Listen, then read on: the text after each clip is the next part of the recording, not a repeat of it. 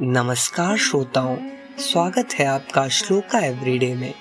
आज का श्लोक आपको बताएगा कि क्यों आपको वर्तमान समय पर ध्यान केंद्रित करना चाहिए। भगवत गीता के अंश के द्वारा।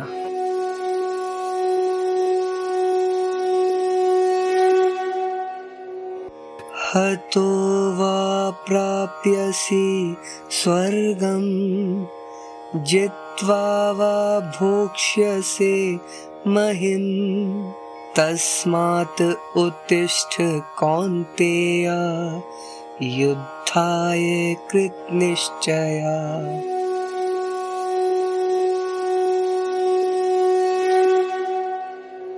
इस श्लोक का अर्थ है, यदि तुम अर्जुन, युद्ध में वीरगति को प्राप्त होते हो तो तुम्हें स्वर्ग मिलेगा और यदि विजयी होते हो तो धरती के सुख को भोगोगे। इसलिए उठो, हे कौनतेय अर्जुन, और निश्चय करके युद्ध करो। यहाँ भगवान श्री कृष्ण ने वर्तमान कर्म के परिणाम की चर्चा की है। तात्पर्य यह है कि वर्तमान कर्म से श्रेयस्कर और कुछ नहीं है।